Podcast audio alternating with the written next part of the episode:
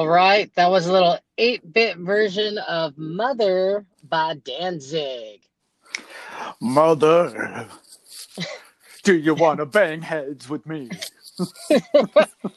That and that is in tribute to all of our mothers out there. Happy Mother's Day. Good call, Johnny. Uh, this is Best friend of Frenemies. I'm Christopher Long. And I'm Johnny Costa Rica. John, is there a quarantine there? You know, I, I gotta say too that my mom sometimes listens to the podcast and she knows that I'm the number one son over Billy because I still need her. Billy has moved on and grown up. So basically, you're saying it was like the one episode of The Simpsons where Homer's a, you know, they separate for, you know, 12 hours and he totally goes to shit. It's like, I'm totally dependent on you. Oh, do you think Billy needs to call mom about like his registration being due in fucking two days and he doesn't have enough money?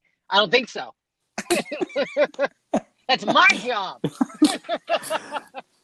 Well, apparently, Billy just doesn't want to be a good son. I Being, know. being all self reliant and self sufficient. Oh, oh, I'm so grown up. I pay my bills on time. Uh, so, what's going on in your world out there doing the Lord's work? Dude. yeah, I told you I told you earlier. I, dude, I was on a I was on a sales call and they were like shooting the shit and talking about like, hey, well, you know, why everyone's on quarantine? What do you guys what do you guys what what movies you watching? What what podcasts you listening to? And I said my thing. And then one of my friends at work had the balls to say that his favorite podcast was Best Frenemies. And they're like writing it down, like, really? How's that spelled? I was like, I was dying, dude. You know, actually, it's funny. So, at my job, they have this new system where you're supposed to go in and like update your career po- profile, your hobbies, and you know, and they have a segment of things that you do and podcasts. Like you, there was a selection of if you do a podcast that you could check it, and I hesitated, and I was like, I don't want anyone in my work listening to my podcast. Like, yeah. I'll, I'll get fired. well, I always I I anyone that finds out that I have a podcast, I always say, "Oh, it's a comedy podcast." It's a- Satire satire cannot be held against me. Yeah, that's true. That's true. Uh, so you know what? I you know we've recorded a couple of these, handful of these podcasts in quarantine, and not a lot's changed for me. This whole banter section is usually uh, one of my favorite parts of the podcast, where we're talking about dumb shit that you and I have been doing. Well, I'm not really doing a whole lot of dumb. Well, you know, not out in the open like I normally do, but it's just kind of the same routine. Just waking up, going. Yeah, you guys- You have Groundhog's Day. Like your day is is Oh. uh crazy. Well, so Jamie actually has is going into their office. I think there are only two people. She's a clothing designer, and Who's Chris? Who's Jamie? she's my partner. My wife. You know what, Johnny? Sometimes you really, really telegraph that shit, and I'm like, I'm not, I'm not walking into it, asshole. no, I did. How do the listeners know who Jamie is? Could be your male lover at your 24 hour fitness gym. We don't know. That place is closed down, Johnny. I don't talk about it. That's how you got caught.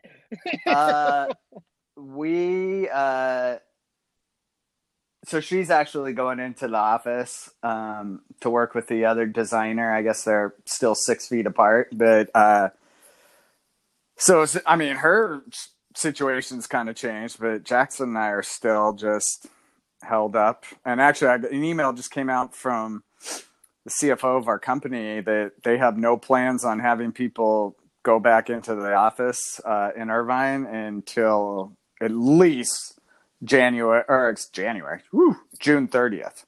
So it's going to be a while, and I'm kind of over it. I'll be honest. Yeah, that would suck. I dude, for me it's nice to get away from the family and the kids and not have to be a teacher and just, you know, get out of the house. Yeah. Oh, for sure. Oh, dude, if I had to like, oh, be the teacher of my kid, oh, there's no way, dude. Yeah. I I had to tap out at like fourth grade math. Yeah. Oh, dude. Donovan's doing some kind of history of the revolution, and he he was making shit like spin around and roll, like the titles roll on this like barrel roll on the screen. I'm like, all right, I'm out. I can't help you anymore. You know more than me about computers. Yeah, I went. Hey, can Donovan come over to my house and help me with some presentations? I know, dude. Where were you when I worked at Haichu, dude? Those Japanese people were ruthless. I'm like, I'm sorry. I didn't go to college. I went to the school of hard knocks. That's right. I was doing blow when you were learning this. I'm sorry. Well, on this episode, we are going to do top five uh, most rewatchable films.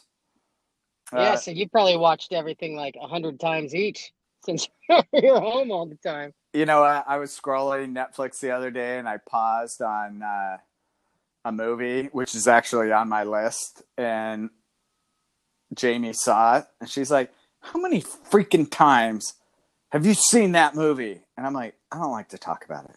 It's like, you know, you don't talk about it. you don't talk about how many times you've masturbated. You don't talk about all Yeah. the movies you rewatch and say well, the no, line. and that, and that's the thing, dude. I see all over like Instagram and Facebook. People are always asking, like, "Oh, what are some new good new shows to watch?" Blah blah blah blah blah. And and I think people are forgetting, dude. There's great movies out there, and even if you've seen them, you know, I rather enjoy a really good movie I've already seen than an okay new show.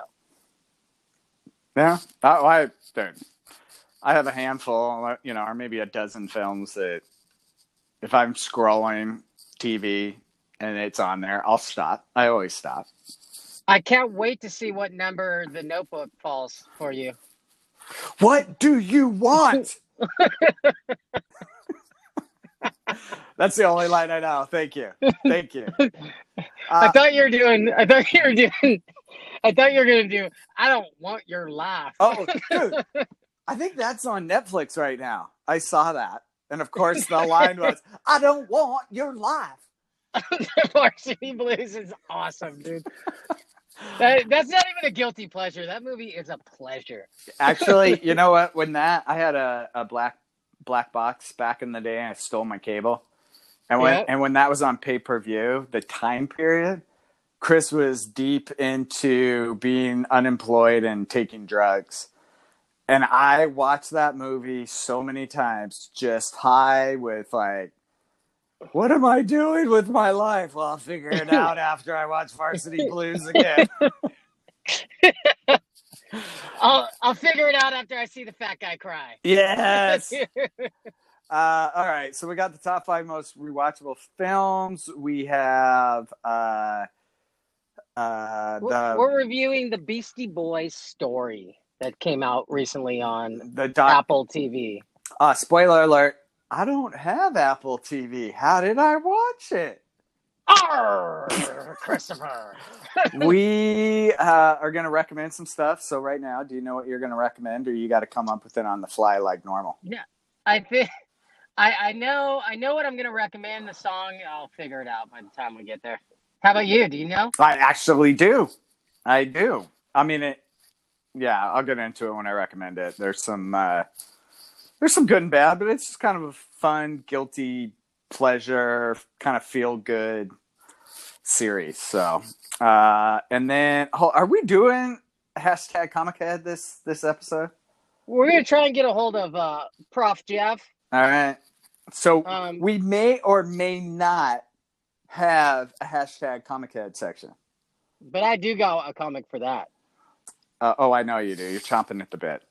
Yeah. All right. Mine, mine's awesome. So uh, let's hear a little uh, Uncle Tito and Donovan to get this episode started.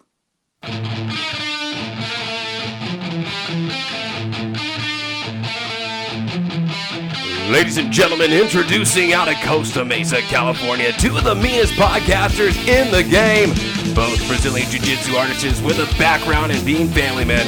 Chris and Johnny from Best Frenemies.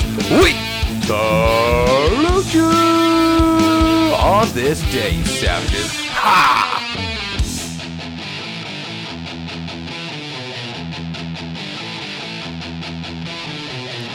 What's up, bitches? And now, back by popular demand, it's time for Best Frenemies Top 5 List. All right. Thanks for that intro, Donnie Darko. All right, this is top five most rewatchable movies, and Johnny, what's your number five? Coming in hot at number five is it's uh it's one of my favorite movies of all time. That's Willy Wonka and the Chocolate Factory, OG 1971 Gene Wilder version. I love Johnny Depp. had to had to specify that. Yeah. You know what? Actually, I just read the other day that scene where we first see Willy Wonka come out. Gene Wilder, you know, and he's came out with uh, his cane, and all of a sudden he fell forward and he did a front roll and jumped up. That was completely improvised. The director had no idea he was going to do that. Dude, he's the shit. You Yeah. know who isn't the shit in that movie though? Who? The fucking grandpa, dude. He'd been in bed the whole time, not working. The second Charlie wins the, the ticket, he's like, Oh, I'm cool. I can get dressed, I can go. What? What He was like, was he getting Rona money? Yeah, dude. Freaking getting lazy bastard. I know. And then the second he, he I got a golden ticket, fucking guy up, jumps starts up. dancing. What an Yeah. asshole! Fuck. I, on general principle, they should have been Grandpa. You ain't going, dickwad. Yeah, you haven't done shit, Grandpa. You You sit haven't- fuck home. apparently uh jamie wasn't uh his wife because yeah. when i do that shit if i'm homesick and i'm in bed and i'm like hey i'm feeling better fuck you like then get up we're gonna Oh. start doing work around the house okay I'm- Yeah, I'm gonna- all all the blinds open up and shit, dude. oh yeah Bunch of bullshit. all right my number five you guilted me into this uh i had another one but um all right so my number five is between the cheeks three Yes, there were so many unanswered questions from two. Uh, I know. Uh, okay. Uh, my number five. I just have to put this in. It's been on there probably three other lists, top five lists on our podcast, but uh, Karate Kid. It's one of those films. It's on TV. I stop. I start watching it, and the last time I did it, which was a couple of weeks ago, I was reciting everyone's lines as it was playing out. and Jamie was like, how many times have you seen this movie? And I'm like, shut up. Like, you know, why are you trying to stop me from living my life? Dude, it is. It's a. It's a pretty much a perfect movie, though, dude. Man. I'm gonna have to. I know people don't like to hear me agree with you, and even though that movie is forever changed after watching the TV series Karate Kid, Yeah. uh, or Cobra Kai. I'm sorry. Uh, I still love that movie. Oh, dude, I It's love great. it. And we, you know what? What the hell's going on? When's the next season of Cobra Kai coming out? This would be the perfect time for it. I know everything's getting fucking pushed back, Uh, pushed back. Uh, all right, what's your number four? My number four is a movie that anytime it's on, I'm gonna watch it, and that is Goodfellas. My favorite of all the mafia movies. I like it more than Godfather. I like it more than Godfather too. It's Goodfellas. Goodfellas, is a pretty good film. Like it, I, that came on Netflix the other day, and I started it. I mean, I couldn't. My wife and son aren't going to want to watch it, so I had to turn it off. But goddamn, man, the beginning when he's talking about, I always wanted to be a gangster. Like, Dude, just the scene where he goes, they they do it all in one shot. Where he goes in through the uh, the kitchen to get into the restaurant, and they all of a sudden they whiz around and put the table down right in the front, in Yeah. front of the singer, showing what a baller he was. yeah, no, I agree. That's a good one. Uh, all right, my number four, motherfucking Top Gun. motherfucking Top Gun, yo. That was on TV again. Apparently, all I'm doing right now is pulling a Johnny and watching TV. Oh, you are the new Mike TV, dude. Uh, that was on TV, and my I'm like, come on, let's watch Top Gun, and I didn't get any takers, but I love Top. And you're all, you're come on, let's go outside and play volleyball with our shirts off. I cannot wait for Top Gun Maverick to come out. That just got uh, Pushed. back. Yeah, I know. Freaking lame, dude. That movie looks. I'm looking forward to it. But Is Val Kilmer gonna be in it? He does. He has a little role, a cameo. I, I mean, I can't, I can't imagine. It's um, actually, I just read an article that he did not want to be in the first Top Gun. He didn't like the story. He thought it was lame, uh, but he was under contract, so he couldn't say no. But then when they were filming Maverick, he called him up and begged. He begged them. But I mean, dude, the guy has cancer. Like, What? I can't imagine that he's, you know, I mean, it's probably just like a, just a quick scene, but dude, I don't care. I want to see, I want to see Iceman. Yeah, I hope it's not a fat Iceman though. I hope. uh Dude, he got I hope he had a trainer. He got pretty big. Dude, he got- big, but whatever, dude. The guy's got cancer. Hey, let me just tell you right now, if I get cancer, I'm gonna get big. Oh, dude.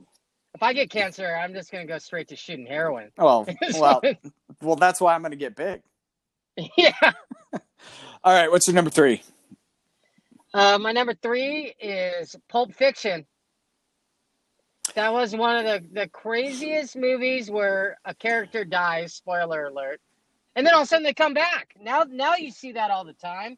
But the first time that ever happened, you're like, what the fuck is going on? Dude, I know you're like, what the hell happened to Vincent Vega?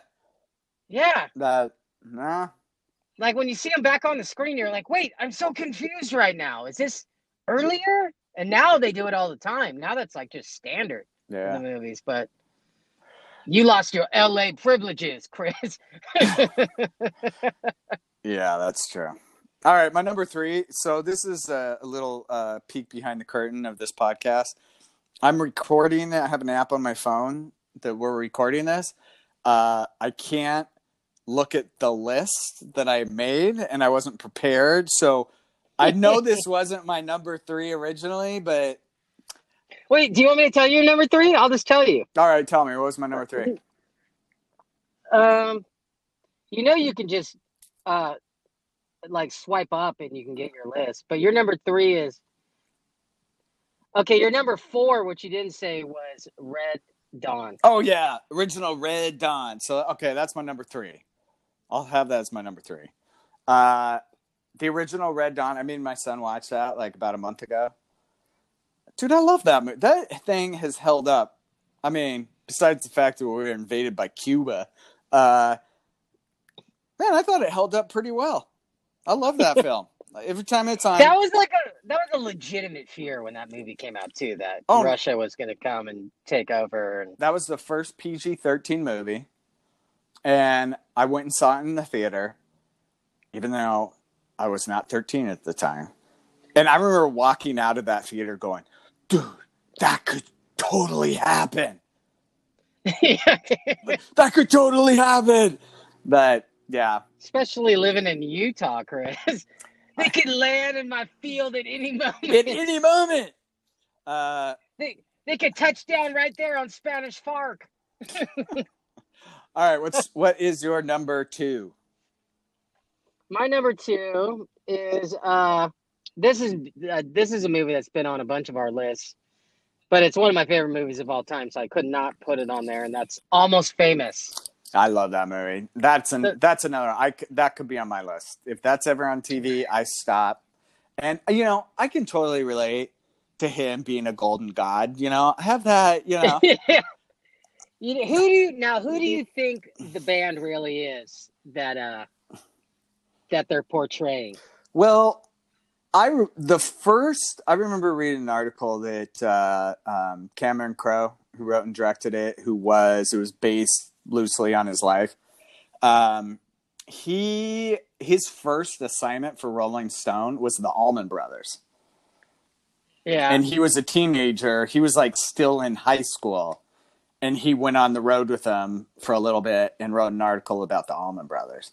But I I don't see. I th- I think it's Lynyrd Skynyrd is who I really think it is, cause, especially because Lynyrd Skynyrd died in the plane. Well, like uh, a bunch of the members of Lynyrd Skynyrd died in the plane crash. yeah, yeah.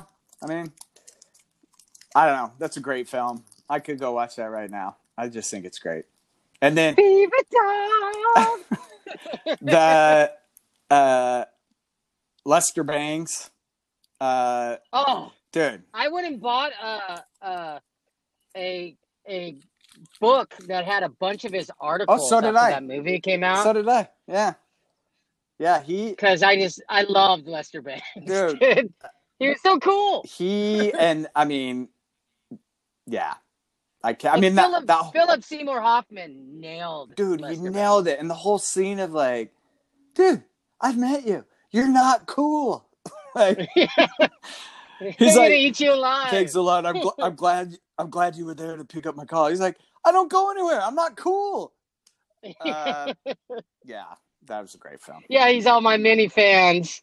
Like, I just don't have time standing on the sidewalk talking to my mini fans. Uh, all right, hey, you're gonna have to tell me what's my number two. I know what my number one is. What's my number two? Number two is Conan. Yes, Conan. Conan. What is best in life?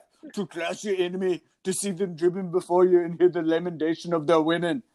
Yes, I love that movie. Yes, Conan the Barbarian. And being a little kid, not only do you get to see a badass Arnold Schwarzenegger, you get to see some titties. You know what? and that's another film. It holds up. I, I mean, I watched that film. I mean, probably six months ago. I watched it. It still holds up. Like I, it's a fantastic movie. I love that movie a lot. I know Professor Jeff does too. All right, Oh yeah, so he's a big Conan fan. we're coming into our number one. What is your number one most rewatchable movie? Most rewatchable movie, and this is the it's this is actually the trilogy of this is huge in our house, but but the the first and the second of it are are the best. So I just went with the the first, and that's Back to the Future. Okay, first, Anytime it's on. First of all, Back to the Future, nearly perfect film. Nearly perfect. I love that movie. The other two, it's like the fucking Matrix, man. Like, do, No way, dude. Back to the Future 2 is fucking the shit, dude. No, wrong. Dude, to this day, Chris, what we're asking for in the future, we still, it's from that movie. We want the hoverboards. We want this, the self laces on the Nikes. oh, they were Don't give me that shit. horrible, horrible. We, you know what? Have have we done a top five, top five worst sequels? We're gonna have to go back and look because if not, we're gonna do it. And those and the Matrix movies will be on my list. No way, dude. Back to the Future 2 is, is first of all, wasn't even my pick, but I'm going to stick up for it right now and say that it was fucking awesome, dude. You're- When's the last time you saw it? Because I just saw it. We just watched all three back to the back. I cannot defend uh, episode three, but one and two are awesome. All right, man, it's been probably 20 years since I've seen it. Yeah. And it'll probably be a tw- another 20 years before I even consider watching it again. Your dumbass freaking pick. All right. My number one, since we were talking about The Matrix, The Matrix. I'm not talking about the sequels. I'm not going to defend them. It- The sequels were horrible. Oh my god, dude! They I don't even watch. I don't. You know what? I just pretend that nothing happened after the first one. I don't. I just don't get it. How do you go from that movie and fall off so hard so fast? I man, I I I would really like to know. I mean, The Matrix to me is a nearly perfect film. No film is perfect, but nearly perfect film. And man, they just freaking took a big dump for number two and three.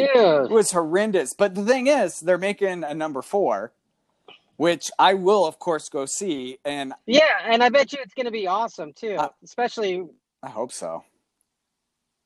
Keanu's our Renaissance man right now. Um, you kind of cut out a little bit. You're shoddy. Uh, you know, I know you got a brand spanking new phone, but um,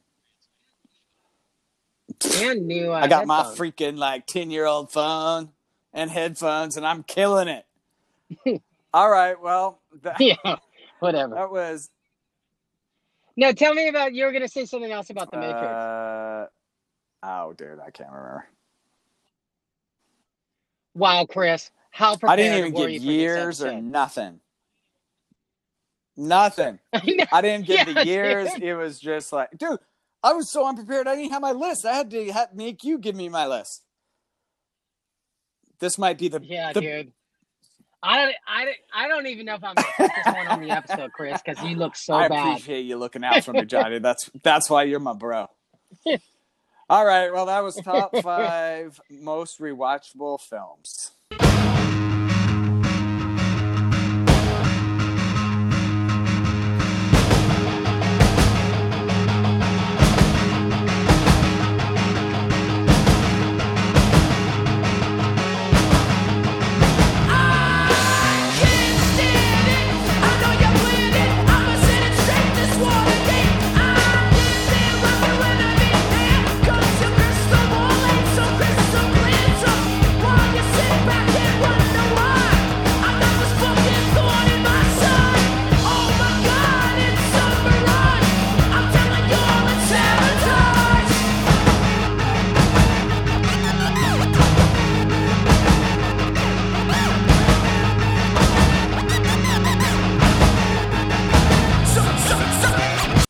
You there? yeah, I'm here. I was waiting for you to go. All right, we're back. All right, so this is a segment. Um, Spike Jonze, who directed, uh, he might have directed more than this, but he directed the Sabotage music video for Beastie Boys. Uh, I think he even did like a concert. Anyway, um, he did. Uh, the concert was aw- awesome. I shot that, by the way. But go on. they uh,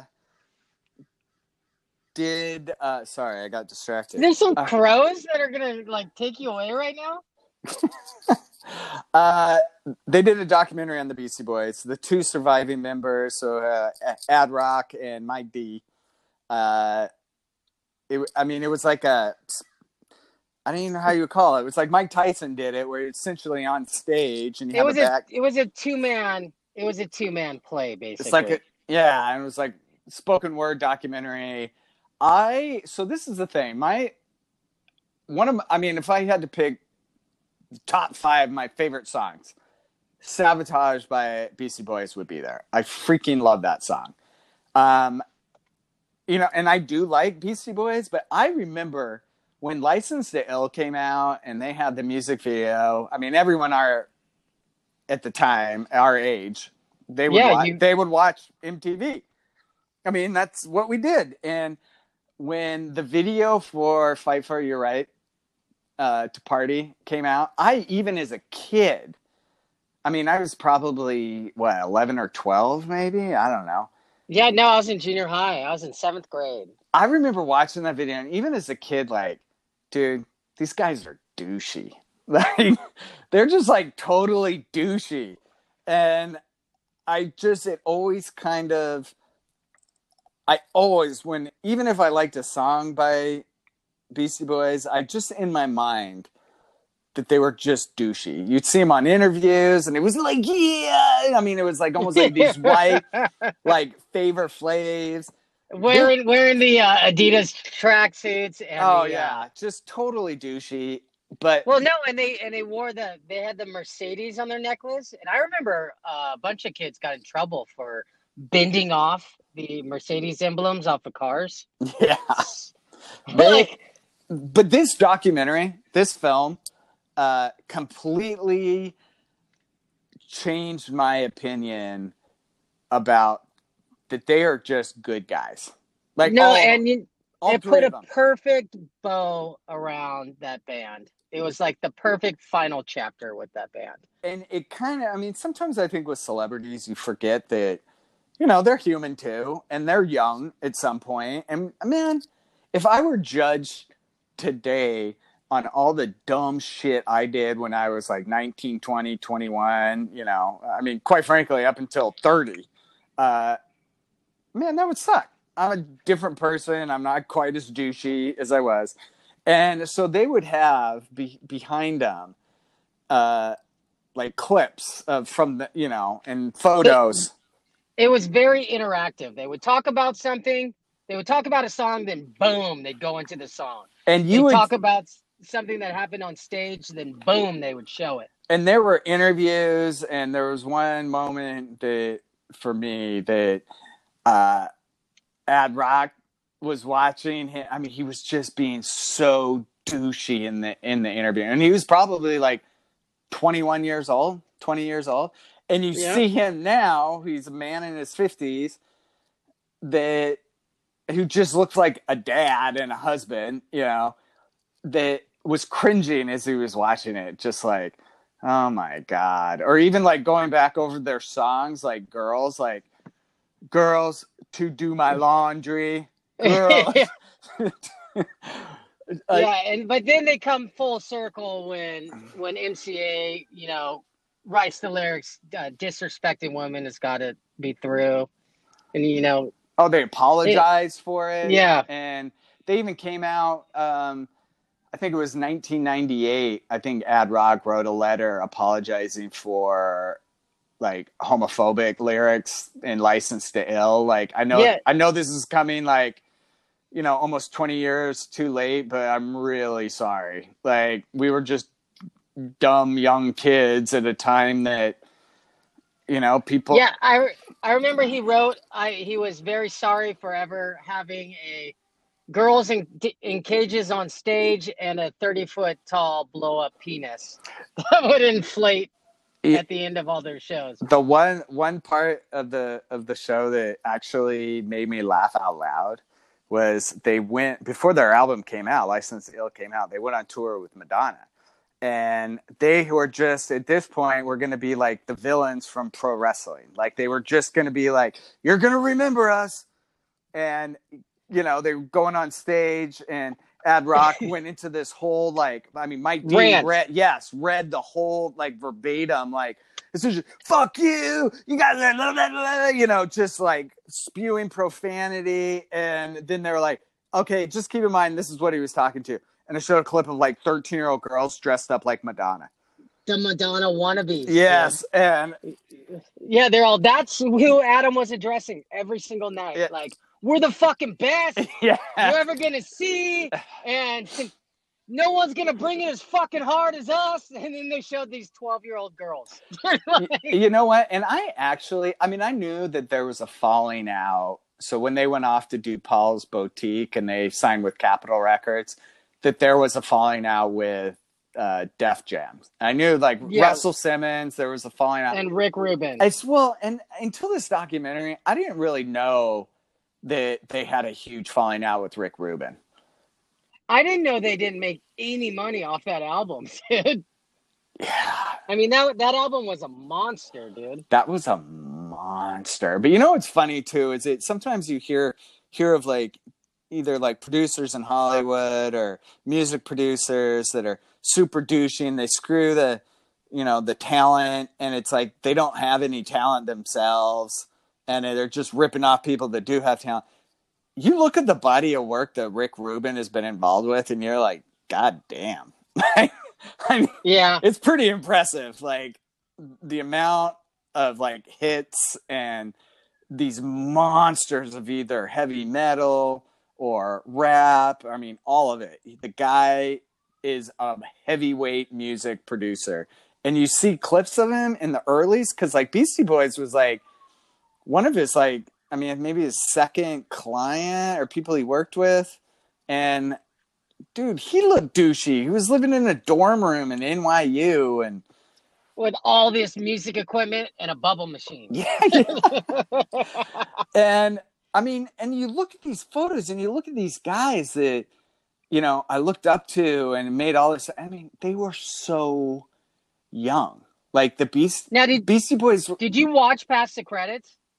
Uh, I Because they have they have some famous people that actually stand up in the crowd, and I Oh, no. I gotta tell people watch watch past the credits because because Beastie Boys uh they like to they kind of shit on uh Paul's Boutique on stage, and that album is a is, was just so ahead of its time. Well, and that's the thing with Paul's Boutique. I read a book on that, the making of it, like with the Dust Brothers, and and like they couldn't make the amount of sampling and all the work they did. They could not make that album now.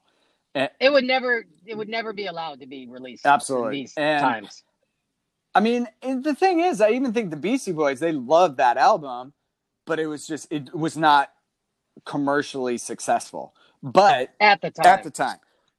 Now, I mean, you go back. I mean, you listen to these like rock critics and all this stuff. I mean, they're like Paul's Boutique is like a masterpiece. Like, Yeah, dude, let's just they, they were fucking rad. And they were rad because not only did they have, you know, they could have been a one-hit wonder.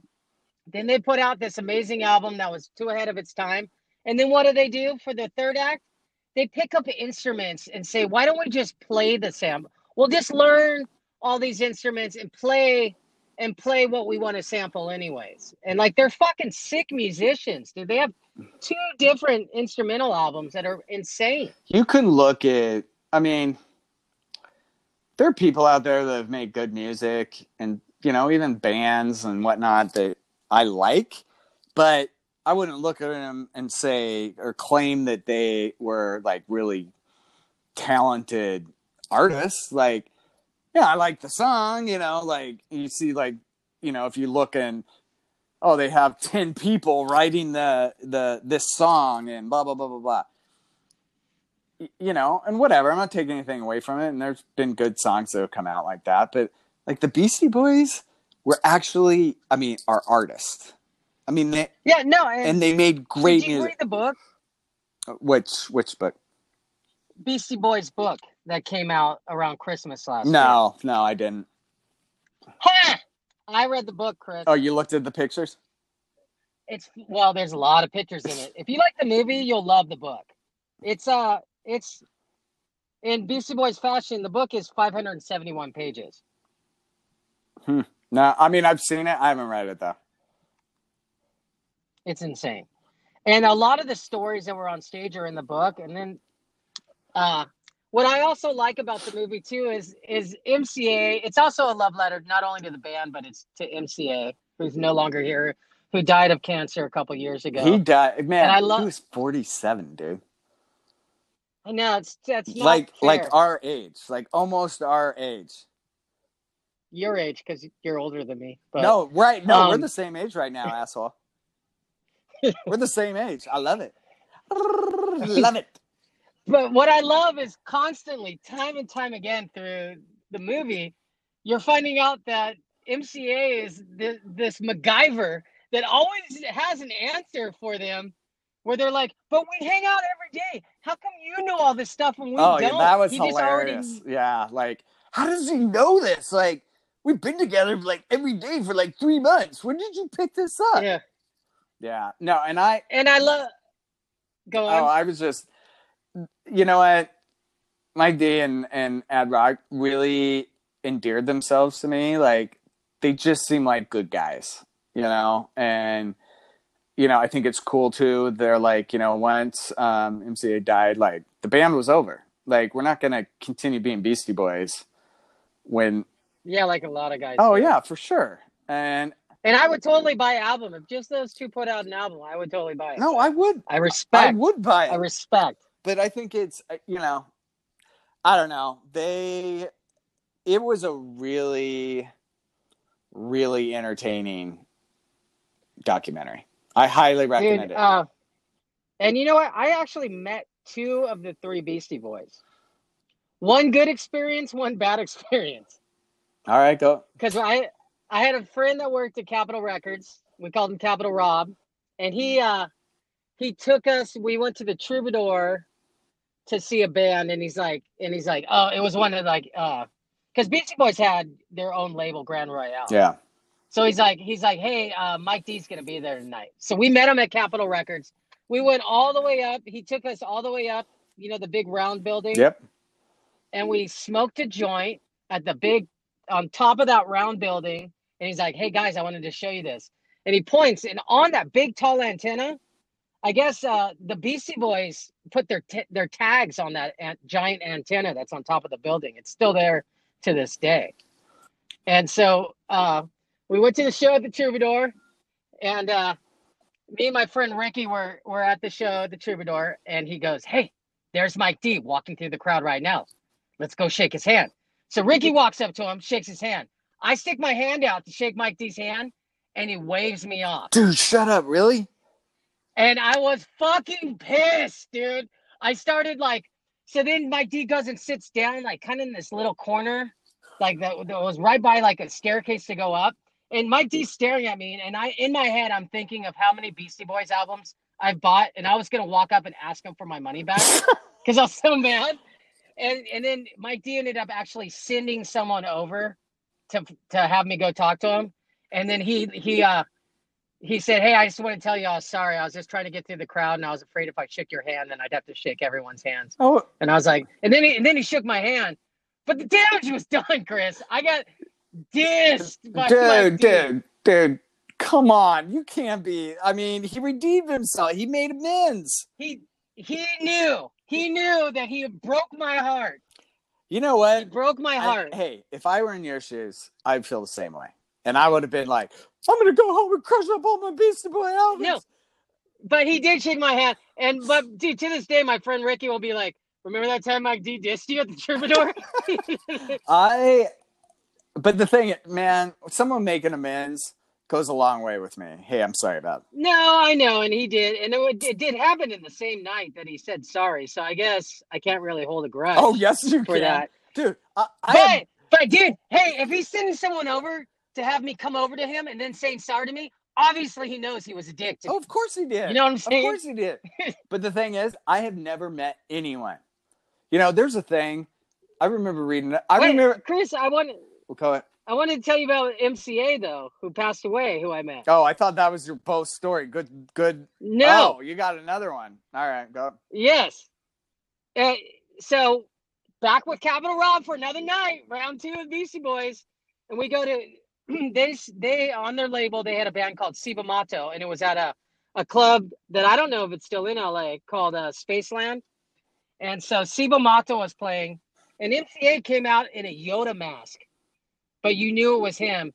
He came out in a Yoda mask for a song, and like I'm not talking like a cool looking Yoda mask. I'm talking like the the remember when Yoda masks were like blue? They weren't even green. Yeah. He was wearing one of those for a song, and then he took and then he he ran outside, and then later on he kind of crept back in the club, and he was against the wall, and and I walked up to him and I and I said, I said, hey MCA, I just want to say I'm a big fan, and he shook my hand, and you know what he did? For the next 20 minutes, he started asking me questions. He wanted to know if I snowboarded and where I went and what other music I listened to. He was talking to me so much that when I uh that we had to leave and I had to say, "Hey, it was so nice meeting you. We got to go." And he, and he shook my hand again and left. And there was such two such drastic differences in meeting the Beastie Boys. You know dude. what though? He was one of the nicest guys I ever so met. So the thing is with the whole Mike D story is that I read an article once that um, tigers hold grudges. Like of any animal, like they can remember grudges and they will go out of their way to get revenge. That's like you. Like you will hold a grudge. You cannot. I understand being waved off and being bumping because I would be bumping. I'd be like, he just shook my friend's hand in front I know, like I get it, dude. But he made amends. You gotta let that shit go. He did. He did. Okay. Okay. Mike D, we're cool. We're cool. All right, cool. All right. I'm glad I brought you two together. I've done my part. So anyway, uh hey, Chris. Word. they this documentary is available on uh, Apple TV. I believe that's the only place right now it's available unless you know a pirate, which I do. Uh Yeah, but and you know what? I'm gonna buy it when it's for sale, and I see that somewhere, or if I see it on Amazon, since all of the stores are probably never gonna open again. I'm buying Yeah. it.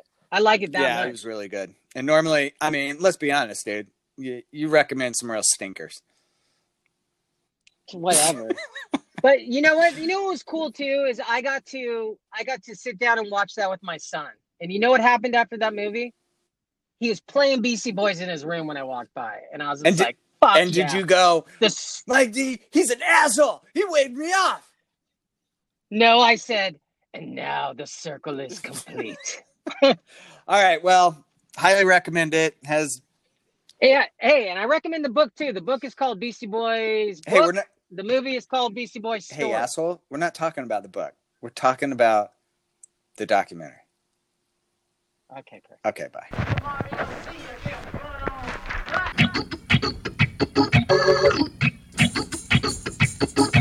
Well, just pulled me in just like I was Eddie Harris. She eating crazy cheese like you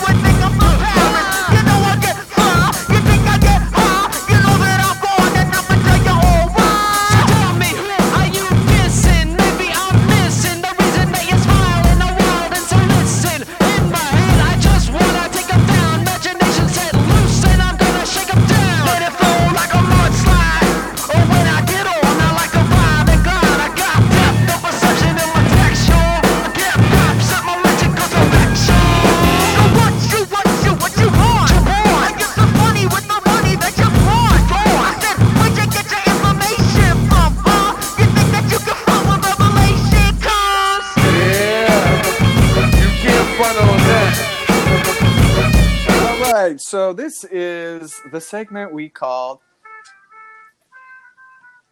Really? This is a segment called Trumpet in the Background. It's called Salty Peanuts. Is that Coltrane in the background? I'll turn it off. Sorry.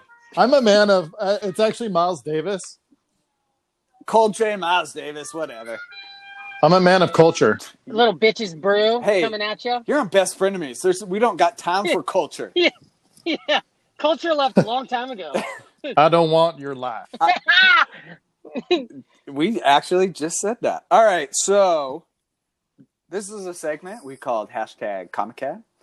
Uh, we recommend comics, and I'm just gonna jump right out of the gate because I got 10% power on my phone, so we got to cruise through this. Uh, I did not know. I just found out one of my favorite comics ever is by Alan Moore, uh, called Miracle Man, that came out in the 80s, and it was like you want to say rip off or paying homage to uh, Shazam, Captain Marvel, uh, the DC's Captain Marvel. Uh, you know, where you had a young boy who would say magic, you know, word and transform into like a big, big flying beef boy. Um, Beef boy. Beef Boy. I stole that from you. And uh, Alan Moore uh, wrote Miracle Man and killed it. It was such a good series um, and dealt with a lot of themes. I think it was published by Eclipse back in the 80s, but Marvel, there was a whole copyright issue. No one, like, the rights were in limbo. Marvel, I just found this out. They reprinted it, like, I'm to say maybe it was like seven or eight years ago. But I'm under the assumption that Alan Moore refused to have his name on it. So they put another author's name on it, like some fake name on it, which was really freaking weird to me. Uh, but it is out there, Miracle Man. You can get it in uh, trade uh, by Marvel. I highly recommend it. Do you know the name he went by? Oh, now you're calling me out like a bitch. I can walk downstairs and get it. Jeff, Chris has not been prepared at all this episode. I have not. So- This this this came out of like nowhere, and we just sprinted through it. I respect that. I can respect You that. know, it was just like, all right, I'm ready to do it. Let's go. All right. So the author's name, Buckingham.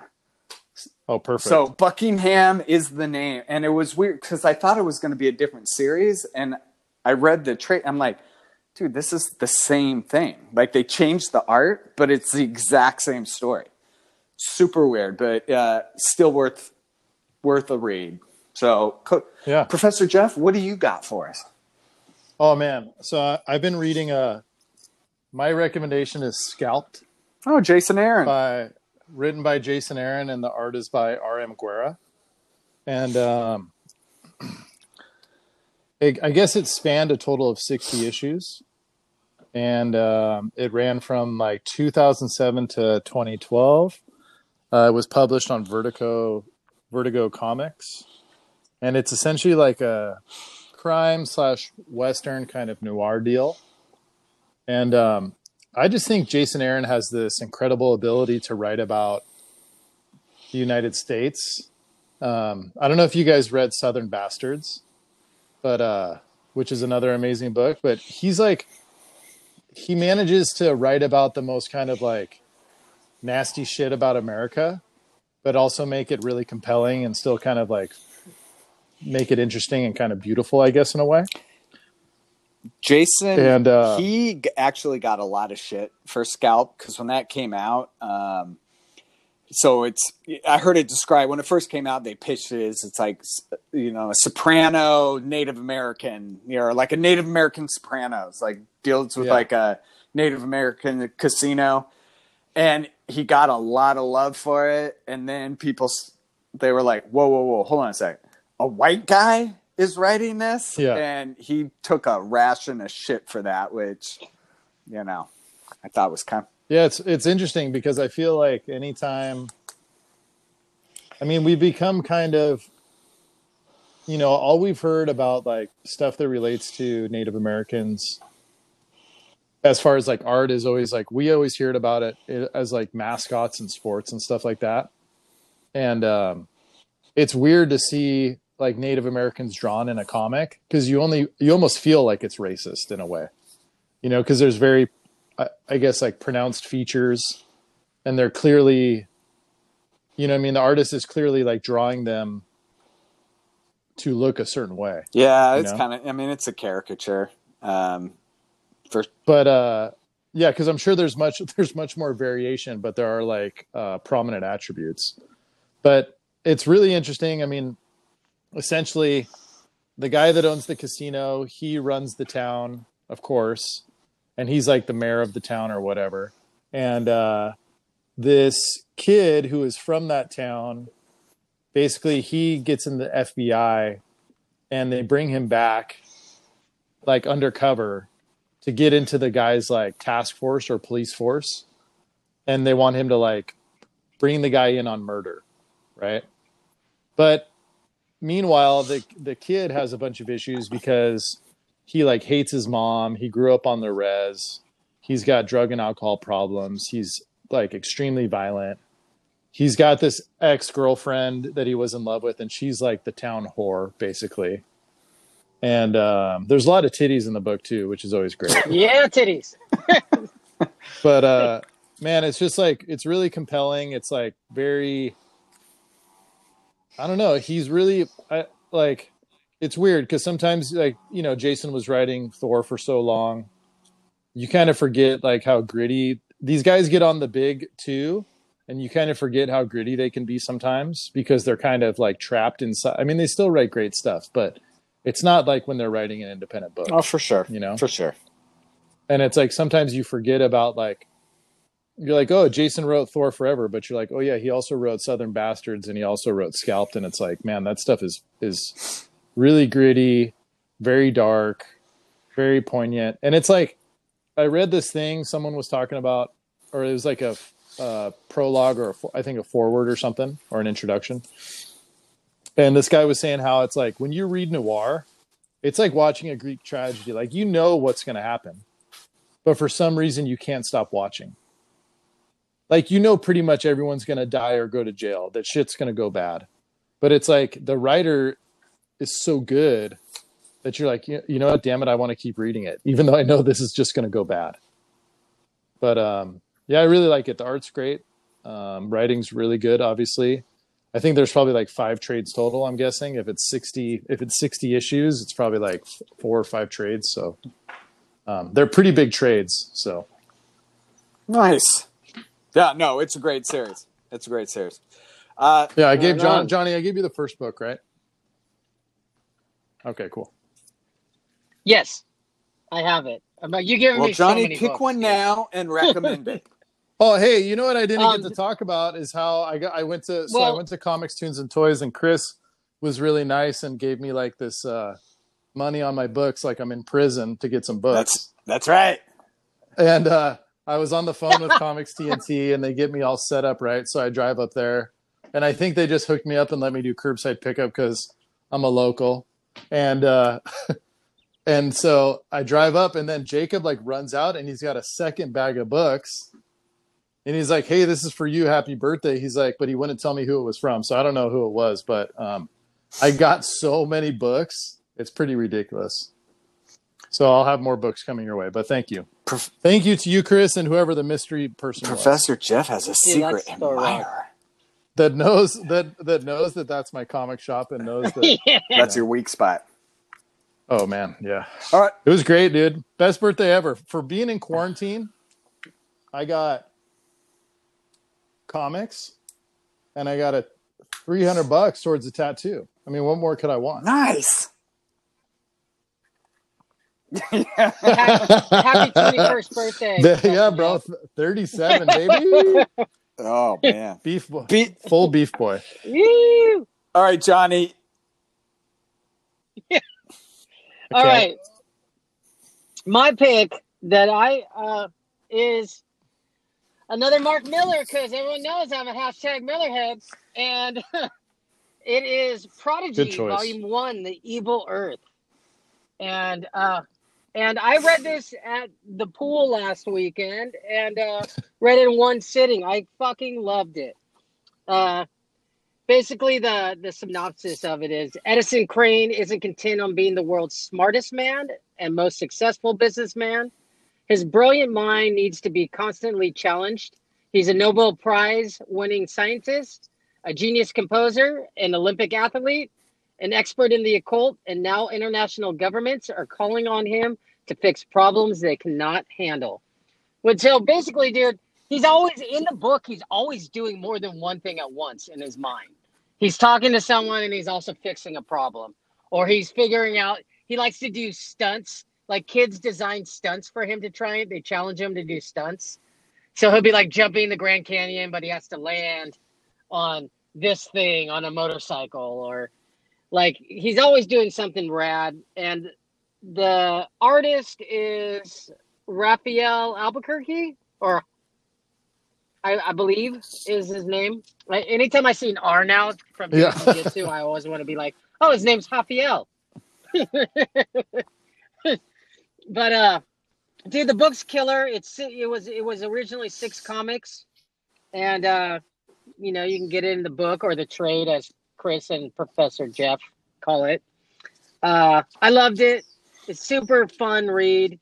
Lots of action. Uh, Johnny, would and you uh, and would the you like occult. them to do so a there you series go. on Netflix?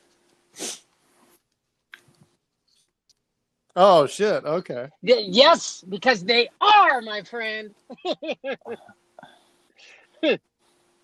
yeah, because uh, Mark Millar's product, all of his uh, all of his stuff's been bought up by Netflix, so they're gonna slowly Thanks, champ. Start rolling out some things for us.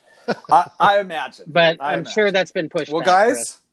thank you for. Let's get off before Chris's phone dies. Yeah, my phone died. I got seven percent. So thank you very much, and uh, we will talk to you next time.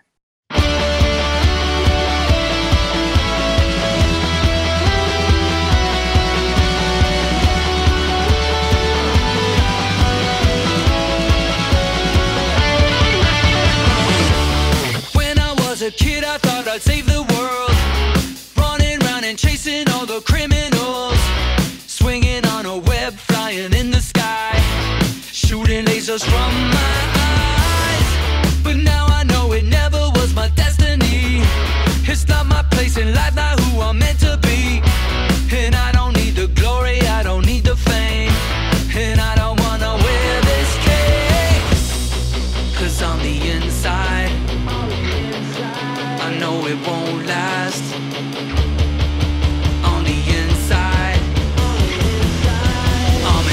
yeah.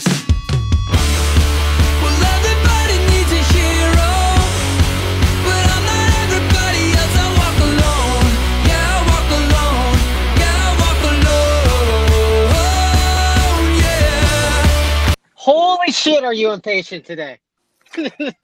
Yes, I am. I got to go on an adventure with my son. I'm chop chop. Okay. chop. I'm a I'm a dictator. You call me the Michael Jordan of freaking podcasting. That makes me Scottie Pippen. Uh, well, Professor Jeff, kind of like my Pippen, right? You're more like uh, You're more like a BJ Armstrong. Uh, You could at least said Spud Webb because he was the cool little dude. All right. Whatever. All right, so we got recommendations. Uh, I'm gonna I'm gonna jump in. I watched there was seven episode series on Netflix by Ryan Murphy, uh, who is of uh, American Horror Show. Uh, horror horror story, Chris. Horror Story. See, you look you know what? I've never I haven't even watched that. What? I mean, you're because you're too scared, little pussy. Uh, he did a series for Netflix called Hollywood. Uh, the first five episodes, I really, really liked. Um, I think I, my only critique of it would be I mean, I guess if you have a series called Hollywood, it's going to have a Hollywood ending. It felt like the last episode was a little bit, little too Hollywood, but uh, it was, and I remember like back in um, the 40s and 50s, there was a gas station up in uh, Hollywood that, where they would have uh, the gas attendants were, if you gave a code word, they would go off and sleep with you. They're gigolos. And so this kind of like the premise where a starry-eyed guy comes to Hollywood to be the next uh, movie star and ends up having to get a job at this gas station. Uh, and it, the twists and turn. I mean, one, I love that period of Hollywood because it was so dark and so seedy, and they had their fixers, and it was just such an interesting time to me. Uh, that I love that period. Um, it was a- Chris, are you playing with a jar of marbles right now? the fuck are you tambourine man right now, dude? I didn't even hear anything. I was laying down. Is that better? yeah, that's better. yes, I picked up the tambourine in quarantine. I- I'm starting a band. You know, our band, uh, the Shitty Triangles. Hey, you know what? Speaking of which, there's a real band out there called Shitty Triangles.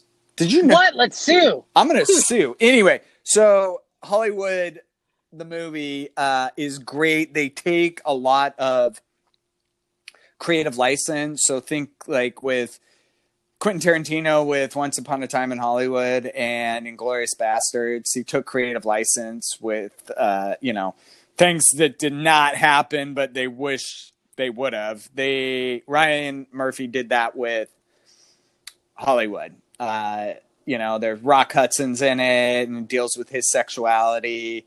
Uh, and it, but I, you know what? It was a really, even the last two episodes, it was really, it was a fun series, kind of a feel good um, series. So I recommend it.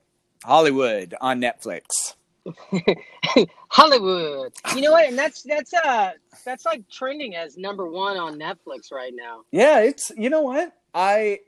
Oh, the other part is the only reason I became aware of it because uh, Jim Parsons, who was from uh, Sheldon on what The Big Bang, and Big Bang Theory, yeah. he was on Jimmy Kimmel and he was talking about it, and his character in this series. I mean, if nothing else, you should watch it for him. He is fantastic. He is such a sleazy son of a bitch agent, and it is incredible. And I don't think you could watch. I'm really curious. I think I've watched maybe one episode of The Big Bang Theory. So I'm curious if someone who really enjoyed his character watches this because he is playing something so opposite of that character. But it was good. I like it. All right. What's your recommendation? My recommendation, uh, since we're recording on a Friday, uh, I saw that season two of uh, Dead to Me came out today. Did you watch season one of Dead to Me, Chris, Christina Applegate? I did not. It was good. It looked like it was going to be this cheesy like chick show. It's about like a widow who's like trying. Her husband was uh, jogging and was uh, killed by a hit and run, so she's trying to track down like who killed her husband, and uh, and she meets this girl in like a grief group, and then you you find out in the first season it's no big secret that her the her friend from the grief group was there because she she hit and run her husband. And it's a it's a dark comedy, and it's the the first episode we ended up binge watching, and uh and season two came out today, and I can't wait. It's gonna be awesome on Netflix. It's called Dead to Me. So apparently, this recommendation segment is brought to you by Netflix. Yeah, dude. Brought to Well, everyone everyone's living off of Netflix right now. That's right. All right. So, uh, what song are you going to recommend that I'm not going to listen to? Oh my God, Chris. Yeah, see, because a little peek behind the curtain, I was gonna look up some shit, and Chris just uh, Chris, I'm gonna let you pick. Do you like there like uh last week or so? Post Malone did a Nirvana tribute. Oh yeah. You know what? I I watched that. It, dude, it was awesome. Yeah. that kid is talented. He is- I'll tell you that right now. He's very talented. And and you know what? I think that won over a lot of new fans because I know a lot of people told me they're like, you know what? I didn't want to like that guy because I think that all the stupid tattoos on his face and under his eyes are stupid.